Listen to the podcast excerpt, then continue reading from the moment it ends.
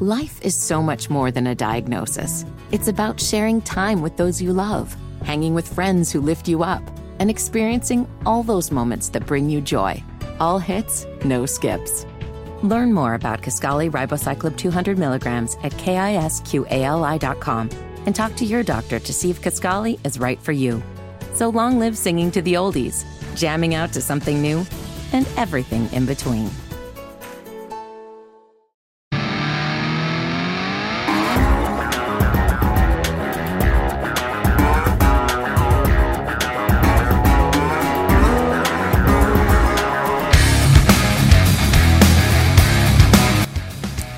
And it is Devious Motives. I'm Brett Winterble. It is the uh, podcast where we break down all the big stories that are out there happening in the world today. It's incredible to look at the uh, cycle that's uh, taking place. But one of the things I want to uh, get into is uh, stuff that is a little bit off the beaten path in terms of uh, issues that, that really should matter to you. We haven't done a deep dive into the foreign policy component of this upcoming election. Foreign policy is hugely important. You have just spent, whether you like it or not, $80 billion arming the people of Ukraine. And that's a substantial and important point because uh, while the American people are incredibly generous, once you start getting into 80, 90, 100, 200, 300 billion dollars uh, in aid going out, that is a uh, that is a humongous problem. And so the question at this point becomes, okay, what senators and what Congress people do you trust when it comes to uh, the, the questions of funding and financing wars? Remember, we are involved in Ukraine. Ukraine is not a NATO ally. We are in there with other NATO allies who are closer in proximity uh, than than we are. Obviously, we we have offered up a ton of weapons. They've been very effective against the Russians. Uh, that is that is a huge huge point, right? And that's a good thing. But now on Monday, uh, October 17th, which is the day this is being recorded, if you're hearing this in the future, uh, on Monday, October 17th, we see in the morning uh, an explosion of kamikaze style missiles being shot into Kiev and around Ukraine. These are Iranian manufactured missiles, Iranian manufactured missiles. And it's a big deal because we are now basically funding both sides of the war. How do I explain that to you? Well, here's how I explain that to you. During the Obama Biden administration, they gave, you know, billions of dollars in financial relief to Iran. Iran took that money and didn't upgrade their communities, didn't make better opportunities for women. That's why you see them in the streets today rejecting the boot heel of the mullahs. Uh, you, you saw a whole ton of stuff take place you funded a lot of the repression and the crackdowns that were taking place inside of Iran. I know you don't want to believe that, but you, you sponsored with, with our money that we loaded onto pallets in violation of American uh, law. We funded uh, torture, rape, murder, terrorism, uh, abuses of unspeakable depths uh, in Syria. You name it, all that stuff. The Iranian Revolutionary Guards Corps is still very, very active in that part of the world and we helped to fund that. And what did the Russians have to say about any of it? Well, they they they helped with the attack uh, inside uh, of Syria, uh, targeting communities that they didn't much like because they want that warm warm water port uh, on the Mediterranean. But it's important to understand who it is that's going to be the president of the United States, who it is that's going to be the members of the Congress and the Senate, and what are their objectives going to be? What are their policies going to be? And so uh, I just want you to understand that there are two approaches when it comes to uh, dealing with Ukraine, when it comes to dealing with Iran, when it comes to dealing with Xi Jinping. And the president of the United States has never been right on a single foreign policy um, idea and is going to take us in exactly the wrong direction. And the Congress is going to have to be there to say no. No, we're not we're not doing this. I'm not saying we're cutting off aid to Ukraine, but we're going to at least have a debate and a discussion about it. We're going to at least have a debate and discussion about the cartels. We're going to have at least a debate and discussion about a wide open border, which is really, there's a hilarious bit, by the way, that was put out in the last 24 hours. Alejandro Mayorkas is blaming Republicans uh, for uh, telling people the border is open. He says our administration is, is messaging that the border is closed and the Republicans in the administration, the Republicans in the government, Ted Cruz, etc., are running around uh, telling people to come here illegally because they keep saying the border is open when in fact it's closed. That's nonsense. That's nonsense. In fact, there were reports over the weekend uh, that indicate that you've got the Department of Homeland Security looking to try to contract with the Department of Defense to do garbage cleanup at the border. Let me say that again in case you missed it. To do garbage cleanup at the border and to run out and get prescription drugs and things like that for migrants who have been detained. Huh. I, I thought the military was utilized for other purposes. I, I, I must I must have misread that. And it's funny because if we're going to put the military down on the border with Mexico and we're just going to use them as garbage men, garbage women, sanitation workers, I guess is the prop, proper term, uh, what are we paying for all those weapons? I want you to pick up that garbage bag and start cleaning up the border. That's what the Uncle Sam ad's going to be. Is Uncle Sam Union? You bet he is. It's, it's absolutely incredible. All right, we're going to dive into all this stuff. Let me go first, though, to the Iran issue itself. Uh, Bibi Netanyahu did an interview with Mark Levin over the weekend, and I thought it was really spectacularly interesting, and I thought you would benefit fr- from hearing about it Be- because he asks a, a series of questions about, you know, the policies of the United States of America and how his relationship with Joe Biden functions. Here, here is how that went. Biden, uh, whom I've known for many years, for 40 years, uh, since he was a young senator in uh, Washington, and I came there as the deputy ambassador, uh, you know, he always says, he says, Bibi, I love you, but I don't agree with a word you say. And I said to him, Joe, sometimes I reciprocate that. So initially he agreed when Hamas was firing rockets at Israel, uh, and we, um, uh, we retaliated, obviously, and took uh, tried to knock out their missile launchers, uh, which they emplaced in civilian neighborhoods. Uh, initially, it was supportive. Uh, and he was supportive throughout of our right to exercise self-defense, but uh, he was under great pressure from a certain wing of the Democratic Party. So he started saying, you know, you got to end it, end it, end it. And I said, no, Joe, I got to keep on going until we accomplish our objectives. And it took about 10 days for us to accomplish our objectives. Uh, but um, uh, eventually, uh, I would say uh, the American pressure uh, and the Israeli action met at the point where we had completed our objectives, so we stopped. We didn't get to the point of confronting it. I, I think that I think that Biden is sympathetic to Israel, but I think that his policy on this, unfortunately, uh, reflects his policy on the Palestinian question uh, and on Iran. I think is uh, is also uh, misdirected, and I'm I'm trying to be a diplomat here, but I, I think it's just wrong. It's wrong for America to effectively seek to contain an Iranian nuclear weapon. To say, well, they're going to have it anyway, so let them have it. No, they have to be stopped. They have to be stopped. Now, consider this piece of sound and think about what the policies are that are being played out right before your eyes. I know you don't want to do whataboutism with uh, with with Biden and Trump and the comparisons and the contrasts and all of that. I understand. I, I'll respect your wishes in that regard. But let's be honest here on this.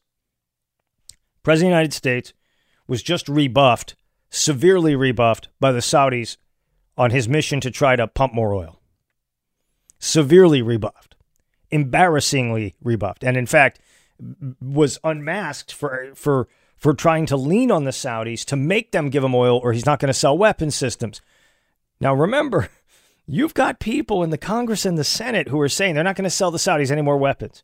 Now, do I like the Saudis? No. Do I believe they had a role in 9 11? Of course I do. I was in New York City on that day. I remember that uh, like it was yesterday. But here's the deal. Here's the deal, Joe. The deal is you don't always get to work with people you want to work with. And sometimes you got to work with people that you don't want to work with. I, I can't imagine that the guy who was president when you were in uh, in college, Joe, FDR, when FDR was the president, I can't imagine he loved working with Joseph Stalin. I can't imagine he did. But he had to to defeat the socialist Nazis, the National Socialist Nazis. They had to be defeated. Mussolini and the socialist fascists. They had to be defeated. And of course, uh, eventually, uh, the uh, the Soviet Union would be brought to its knees. But the situation with all of this is important to understand because if you're going to alienate, and, and, and Joe Biden is vowing when he goes to the G20, which is coming up here in a minute, when he goes to the G20, he's going to shun the Saudis. You know, If he thinks that that's how you get uh, energy from the Saudis, well, good luck. But he's going to shun the Saudis. He's going to push them closer to the Russians because they're already part of OPEC plus one. And, and he's going to uh, have us basically hat in hand begging again the mullahs who only want a nuclear weapon and will say whatever they got to say to do whatever they got to do. It's, it's really not hard you have got to be much smarter than this, man. You can't just rely on people from the Brookings Institution and think that like they know foreign policy because they're in Washington and they went to Harvard and Yale and Oxford and blah blah blah blah blah blah blah. The American foreign policy, um, the American foreign policy hasn't been right in many, many, many, many, many, many, many, many years. Facts. Facts. One other area we've got a huge challenge and a huge problem in China. China is going to give us a major problem, folks, a major issue. They just um, conducted over the last couple of days their party summit where they get together. And I don't know about you, but I'm going to let you hear this little report that came in out of NBC News. This sounds like a country preparing to go to war with the United States, to go to war at the United States. And I don't know if it's that they seek that they, they detect weakness in our commander in chief or weakness in America's resolve or uh, any of that sort of stuff. But this is a frightening report coming out of China. And, and of course, it ran, you know, NBC, 11 o'clock at night, Sunday night, when everybody's watching football. Uh, this is this is how that sounded.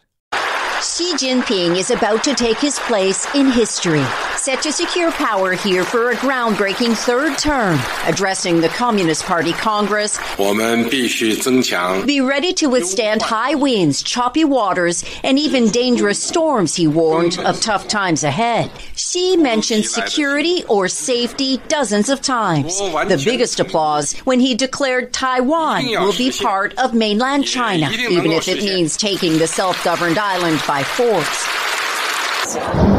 Xi's ambitions to build a socialist superpower come at a crucial time for China, facing criticism over ties to Russia and hostile relations with the U.S. His view is that China is basically an equal of the United States now and should be treated as such by the U.S.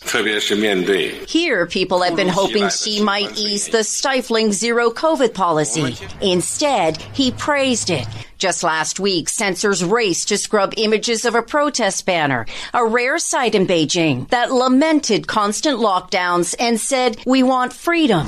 Even to report on the Congress, always a COVID test, meant taking multiple COVID tests and spending two days at a quarantine hotel. Inside the Great Hall this week, China's plans will take shape behind firmly closed doors. Xi Jinping will extend his rule for as long as he chooses his power uncontested and complete. I, I just wonder. I wonder, do we have a spy in the room? Do we have a spy in the room there where they're going to do the presentations of, of what it is that China's got plans to do? I think it's readily apparent what China has plans to do. They're going to take Taiwan. The thing you have to understand, and I don't mean you personally specifically, I mean the, the general you. The things that you have to understand is this when you listen to devious motives. I'm I'm not I'm not hammering the president personally. I'm hammering our profound failings. Our profound failings where we do not know what we're doing. We have not shown strength of resolve or any of that with China. We haven't. We haven't done a thing and I, I, I know the Republicans are, are desperate to get back into power in the House and the Senate. But I'm telling you, folks, you've got to listen to the people that know what's going on with China.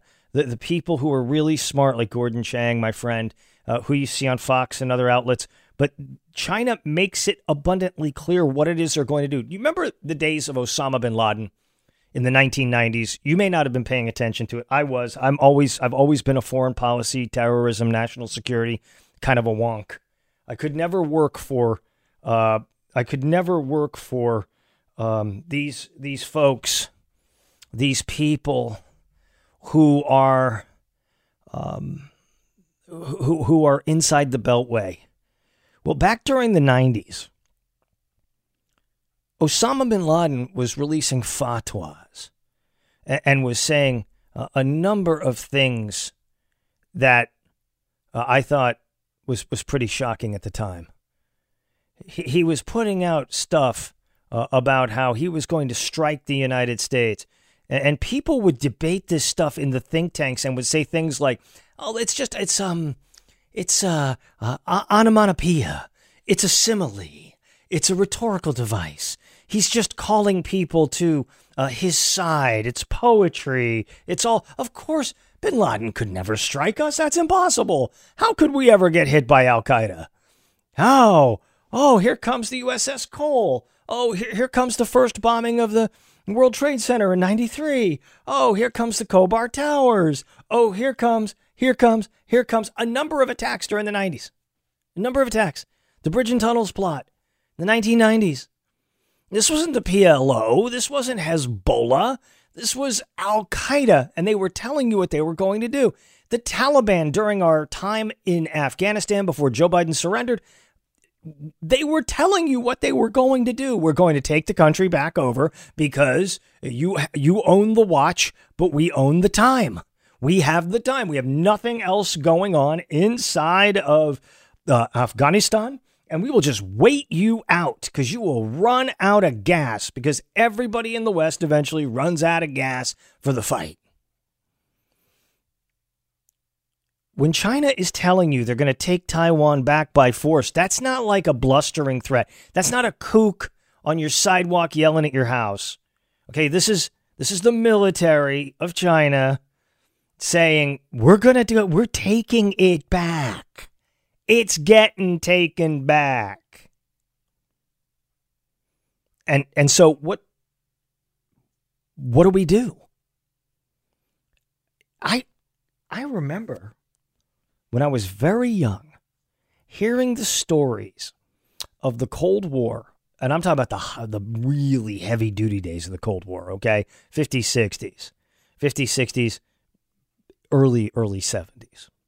And I remember hearing from from kids uh, as I was growing up uh, about how they had all these special programs that America needed to put into place.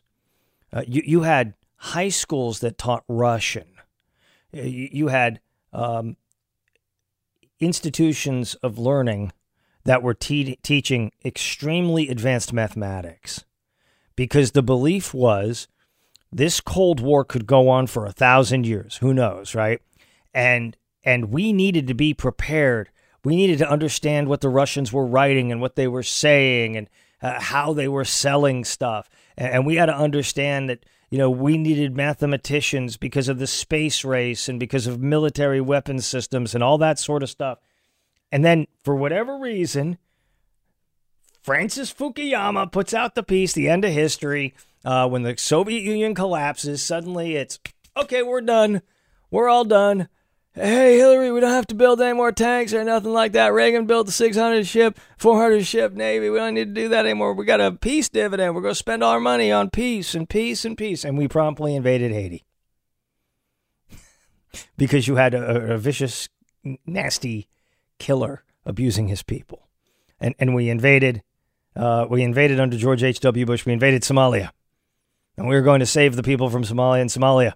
And then and then uh, Bill Clinton, uh, Black Hawk Down, and we were going to save Somalia. And Somalia was going to be fixed. We were going to make it work. None of that happened. None of that happened. And Republicans and Democrats were on board with this stuff. Please don't don't don't think I'm just pummeling the D's and uplifting the R's. This is bad policy that was made. This is bad bad policy that that was that was made in a number of ways.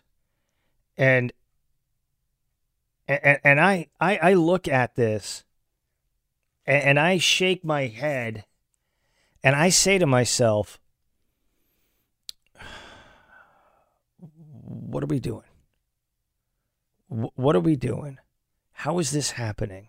Where is this going? And the answer is we're just treating this stuff like spot fires. Okay, we put that one out, we put that out. There's no way the Chinese would go to war with us. I mean, we have got the most powerful military in the world. They're not going to come and really try to do anything to us. Uh, the American people would never stand for it. You stood, and then you kneeled. For the riots, you stood, and then you kneeled.